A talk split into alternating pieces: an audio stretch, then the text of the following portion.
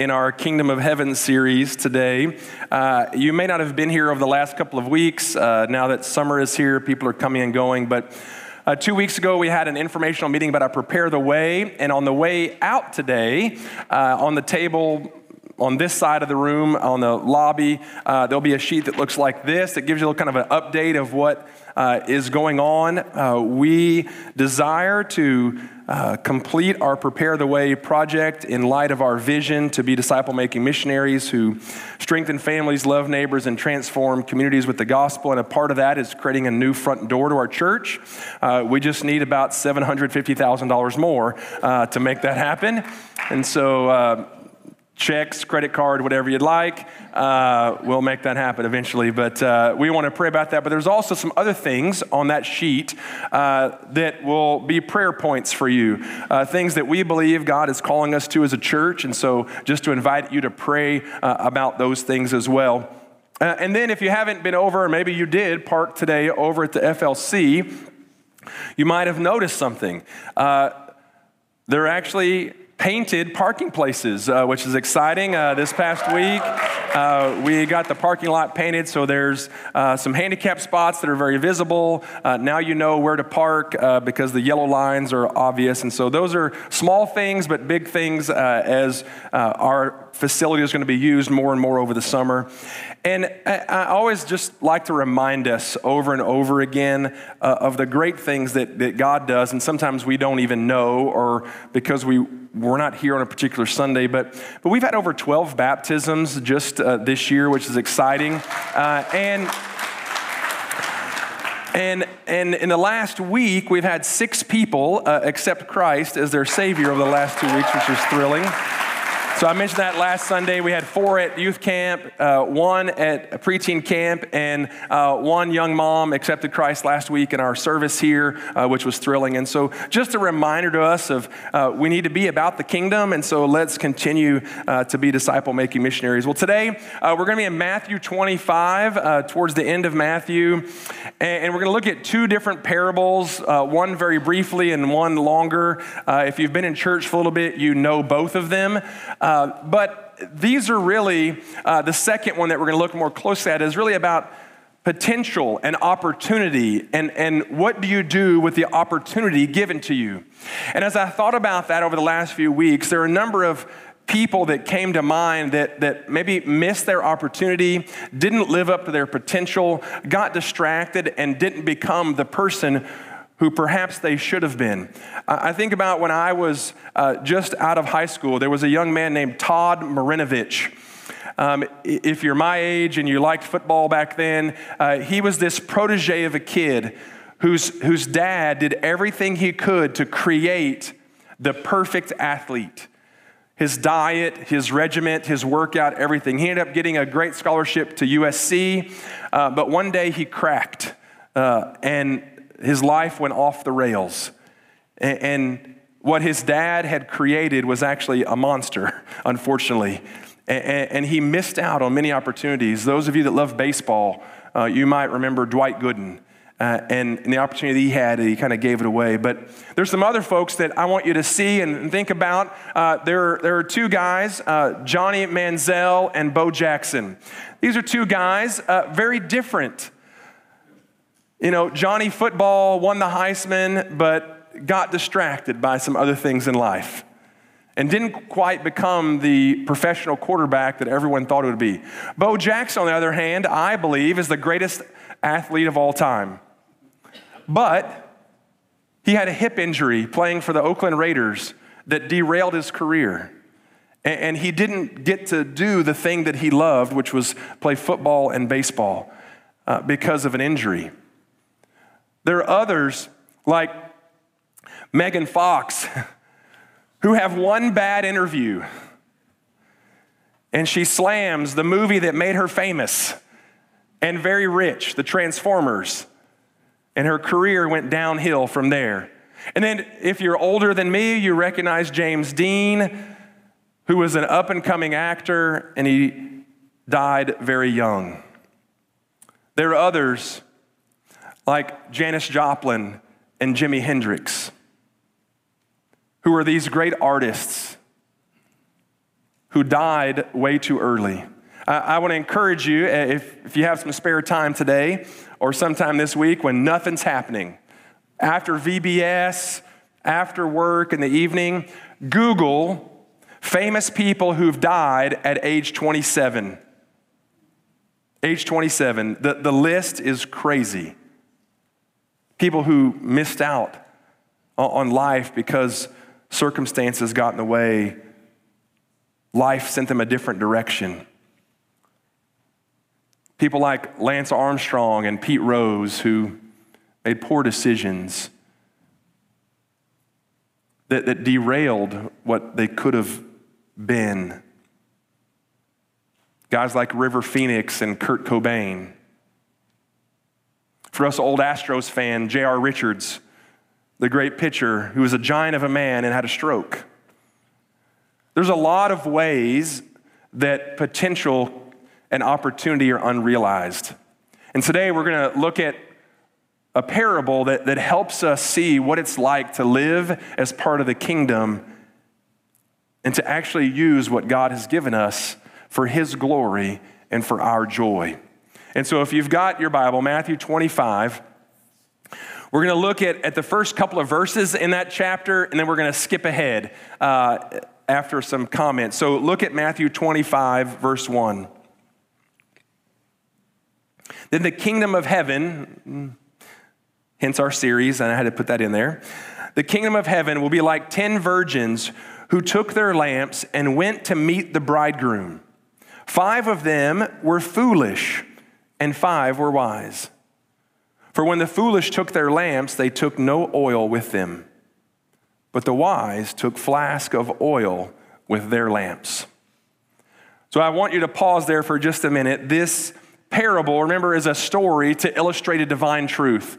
So this story, the parable of the ten virgins and the parable of the talents, which we'll look at in a minute, is really about how ready we are for the kingdom. How ready am I for the kingdom?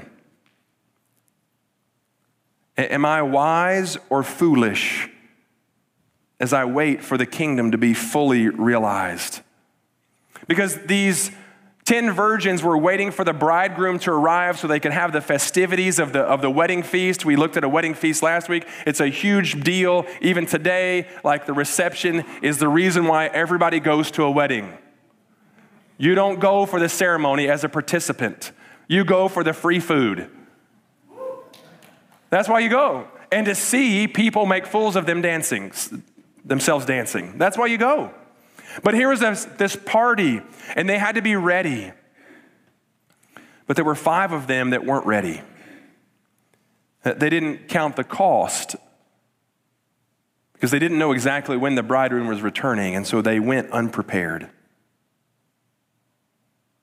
And so as we think about that parable, about how ready are we, then Jesus shifts to this second parable, the parable of the talents, to talk about the responsibility we have in the interim, in the meantime, while we wait.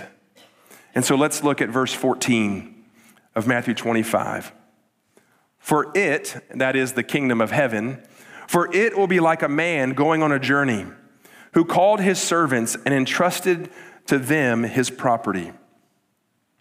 Now, before we keep going, I want to remind you that the ancient world was an oral culture. That means they talked, they didn't write much.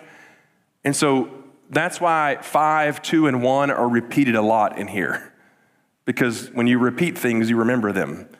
And so as you read this, think about it being spoken to you in a story form. And so he entrusted to them his property. To one, he gave five talents, to another two, to another one, to each according to his ability. Then he went away. He who had received the five talents went at once and traded them, and he made five talents more. So also the one who had the two talents made two talents more. But he who had received the one talent went and dug in the ground and hid his master's money. Now, after a long time, the master of those servants came and settled accounts with them. And he who had received the five talents came forward, bringing five talents more, saying, Master, you delivered to me five talents. Here I have made five talents more. His master said to him, "Well done, good and faithful servant. You have been faithful over a little. I will set you over much. Enter into the joy of your master." And he also, who had the two talents, came forward saying, "Master, you delivered to me two talents. Here I have made two talents more." His master said to him, "Well done, good and faithful servant. You have been faithful over a little. I will set you over much. Enter into the joy of your master." He also, who had received the one talent, came forward saying, "Master, I knew you to be a hard man, not a great way to welcome your boss back. I knew you to be a hard man, reaping where you did not sow and gathering where you scattered no seed. So I was afraid, and I went and hid your talent in the ground. Here, you have what is yours." But his master answered him, "You wicked and slothful servant. You knew that I reap where I have not sown and gathered where I scattered no seed. Then you ought to have invested my money with the bankers, and at my coming, I should have received what was my own with interest. So take the talent from him and give it to the one who has ten talents. For to everyone who has will more be given, and he will have an abundance. From the one who has not, even what he has will be taken away. And cast the worthless servant into the outer darkness. In that place there will be weeping and gnashing of teeth." Three weeks in a row of that beautiful ending. As we think about this passage, as we think about this general series of the kingdom of heaven, and what is it like to live as a citizen of the kingdom? What is it like to, to live as a person who is anticipating the return of the master, the return of the king? There, there are three big questions that just to, to take with us as we move forward in thinking about the kingdom of heaven. The first of those questions is, am I ready for the Lord's return? Am I ready for the master to return? Am I ready for the king to return? Am I ready for Jesus to return? The only two answers for that are yes and no. And if the answer is yes, it's because you have put your faith in Jesus Christ, that you've trusted that he died on the cross. He lived a perfect life, a life that you and I cannot live, perfection. He lived a perfect life, and he died on a cross, shedding his blood for our sin, for my sin, for your sin. And he rose again three days later, conquering sin and death. When I put my faith and trust in him and him alone, then I'm ready. I'm ready for his return. But then the question is, what am I doing in the meantime? How am I serving the Lord? Am I serving the Lord? Am I using my opportunity at work, at school, at home, with my neighbors, friends, people I don't know? A- am I serving the Lord? Am I giving my life away? I was on the campus of Sam Houston State University this last week, and their motto, the, the motto for the university is, "The measure of a life is its service." Thank you, General Sam Houston. The measure of a life is its service. I've said it before here a number of times. The great preacher of centuries ago, Charles Spurgeon, said the reward for service is more service. And you'll understand why as you as we read this passage, but am I serving the Lord? Am I giving my life away for something greater than myself? And then finally, am I serving others and living up to my calling in the kingdom? Am I serving others and living up to my calling in the kingdom? Am I pointing others to the king? Or am I just sitting on the sidelines, waiting for someone else to do the work while I wait patiently for God to handle all the details? Because this master, he went on a long journey. And he gave each of these men a talent, a, a certain number of talents. And, and a talent in the ancient world was not actually a, a dollar amount or gold or silver. No, it was a measure of weight. So five talents was a measure of weight. Scholars think it could have been gold or silver or copper that he gave these men. No one's really sure. And the truth is, it doesn't matter. He gave a lot to one, he gave some to another, and some to another, all based on their ability. And that's the beauty of the kingdom, is that all of us have different levels of capacity. A ten-year-old has a different capacity than a thirty-eight-year-old. Someone that has years and years of, of growing up in the, in the faith and the church, they have different capacity than someone who's a brand new believer. But God gives everyone ability and talent and giftedness. And that's the beauty of the church, of the kingdom. I don't mean just the little C First Baptist Friends one. I mean the big C church, the global universal church, the kingdom of God working together. That everyone has given, been given a different skill set. That's the majesty of the created order. And you and I need to be grateful that God has designed you and me exactly the way he wants so that we can impact the kingdom to our fullest capacity. What a great privilege that is. What a great joy that is. That's how I'm going to serve the Lord. That's how I'm going to serve others and live up to my calling as a citizen of the kingdom. And these first two servants, they live up to their calling. They double the talents. And when they, the master returns after his long journey, they come in and meet with him. And he says, "Well done, good and faithful servant." There's a great reward for both of them. They enter into the joy of the master. That's the reward. The reward isn't so much they got to keep more talents. No, the reward is they experience the joy of the master. And when you and I serve and we live out our calling, when we, when we use our gifts, when we use our abilities to honor God and, and to encourage and equip others, there's an eternal reward. There's a great joy. Serving the Lord with joy, serving the Lord with purpose leads to joy. We should also serve the Lord with joy. It's both and. Like when you and I serve, we should be excited to do so. Whether that's sweep the front porch, paint a barrel, put clothes on a mannequin. Amen. Or whether that's teach a Sunday school class or give up a week's vacation so that we can serve kids or students. Whether that's commit to pray for those who don't know Jesus. Well, that's to, to say, you know what, I, I can smile and say hello, and so I'll be a great door greeter. Like, it doesn't matter. When you and I serve with purpose and we understand the purpose of that serving, there's great joy.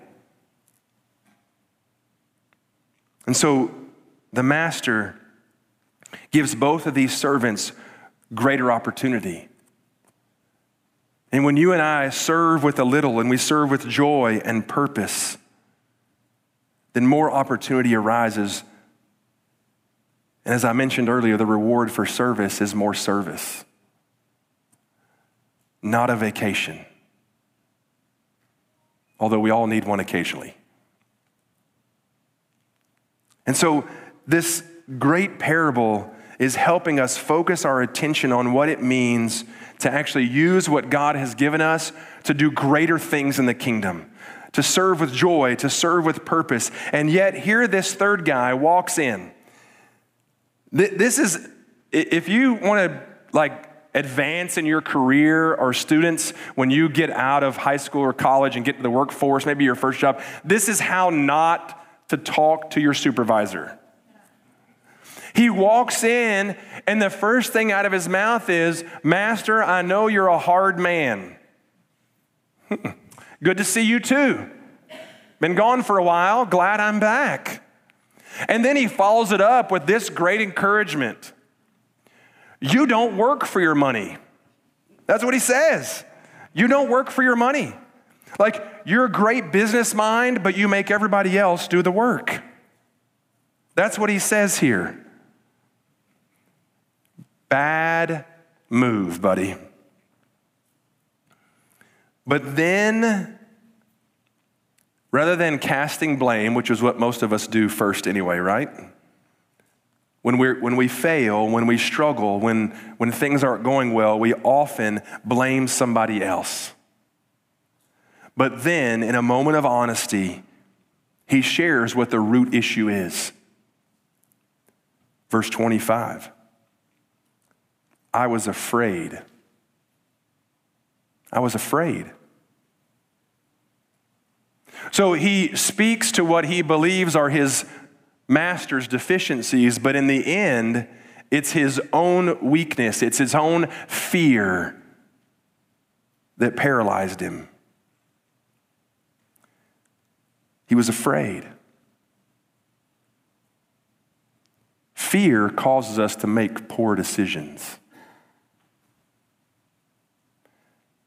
And if I were to add that into a context and an application point for all of us, it's not just fear that makes us make bad decisions, but anger, frustration, jealousy, keeping up with the Joneses. Those are all things in our context that also make us make poor decisions. Out of fear, he made a poor decision. Just like in every horror movie you've ever seen, because I don't watch them. It, it's so true that what did they do? They made a commercial about it. They made a commercial, you remember it. These three or four young adults are in this farm area. There's a running car in the driveway. And then off in the distance, there's a there's this storage unit full of chainsaws. And the one smart kid says, hey, let's go jump in the running car. And they're like, no, let's run behind the chainsaws.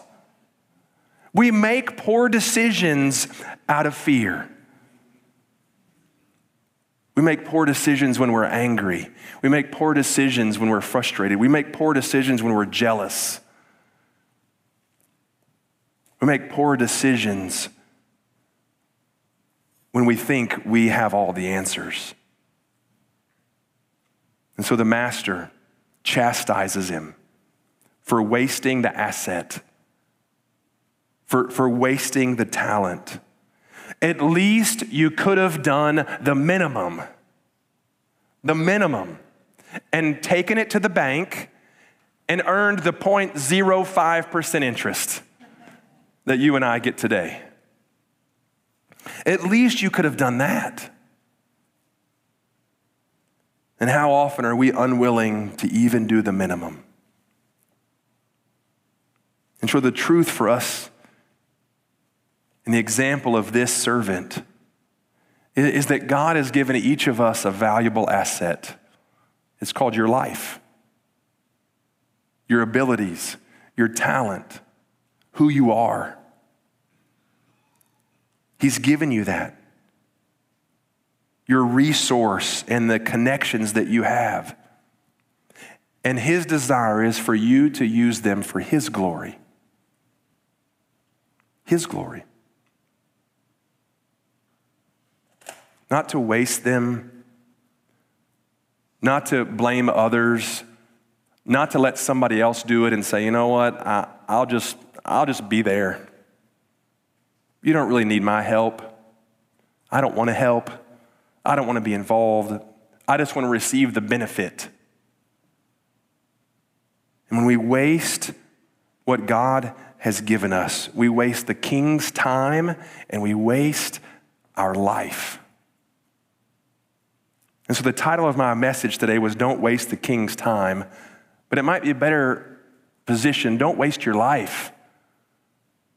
Serve the king, and this is going to go here, so just don't even worry about it. Posters are falling. We're having fun today.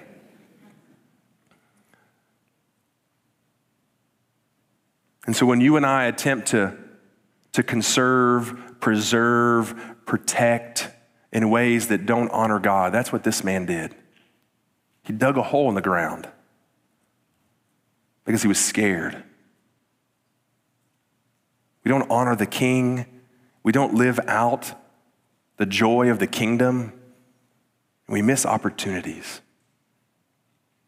And so the king, the master, sets this man on a course of dire consequence, just like the previous two. When you and I don't live for the king and in the kingdom, then we're put into outer darkness where there is weeping and gnashing of teeth. Not a fun place. We're outside of the kingdom. We miss it for eternity, and we're separated from God.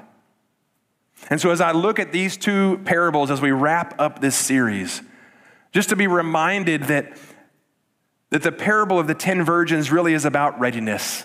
Are you ready for the kingdom? Have you received Jesus Christ as your Savior? If not, there will be weeping and gnashing of teeth. There is a real place called heaven and a real place called hell. And you and I need to be ready for when the king calls us. And this second parable, the parable of the talent, is really about our commitment to the king, making our commitment to the king known. That I'm going to give my life and I'm going to give it to the full for all of his glory.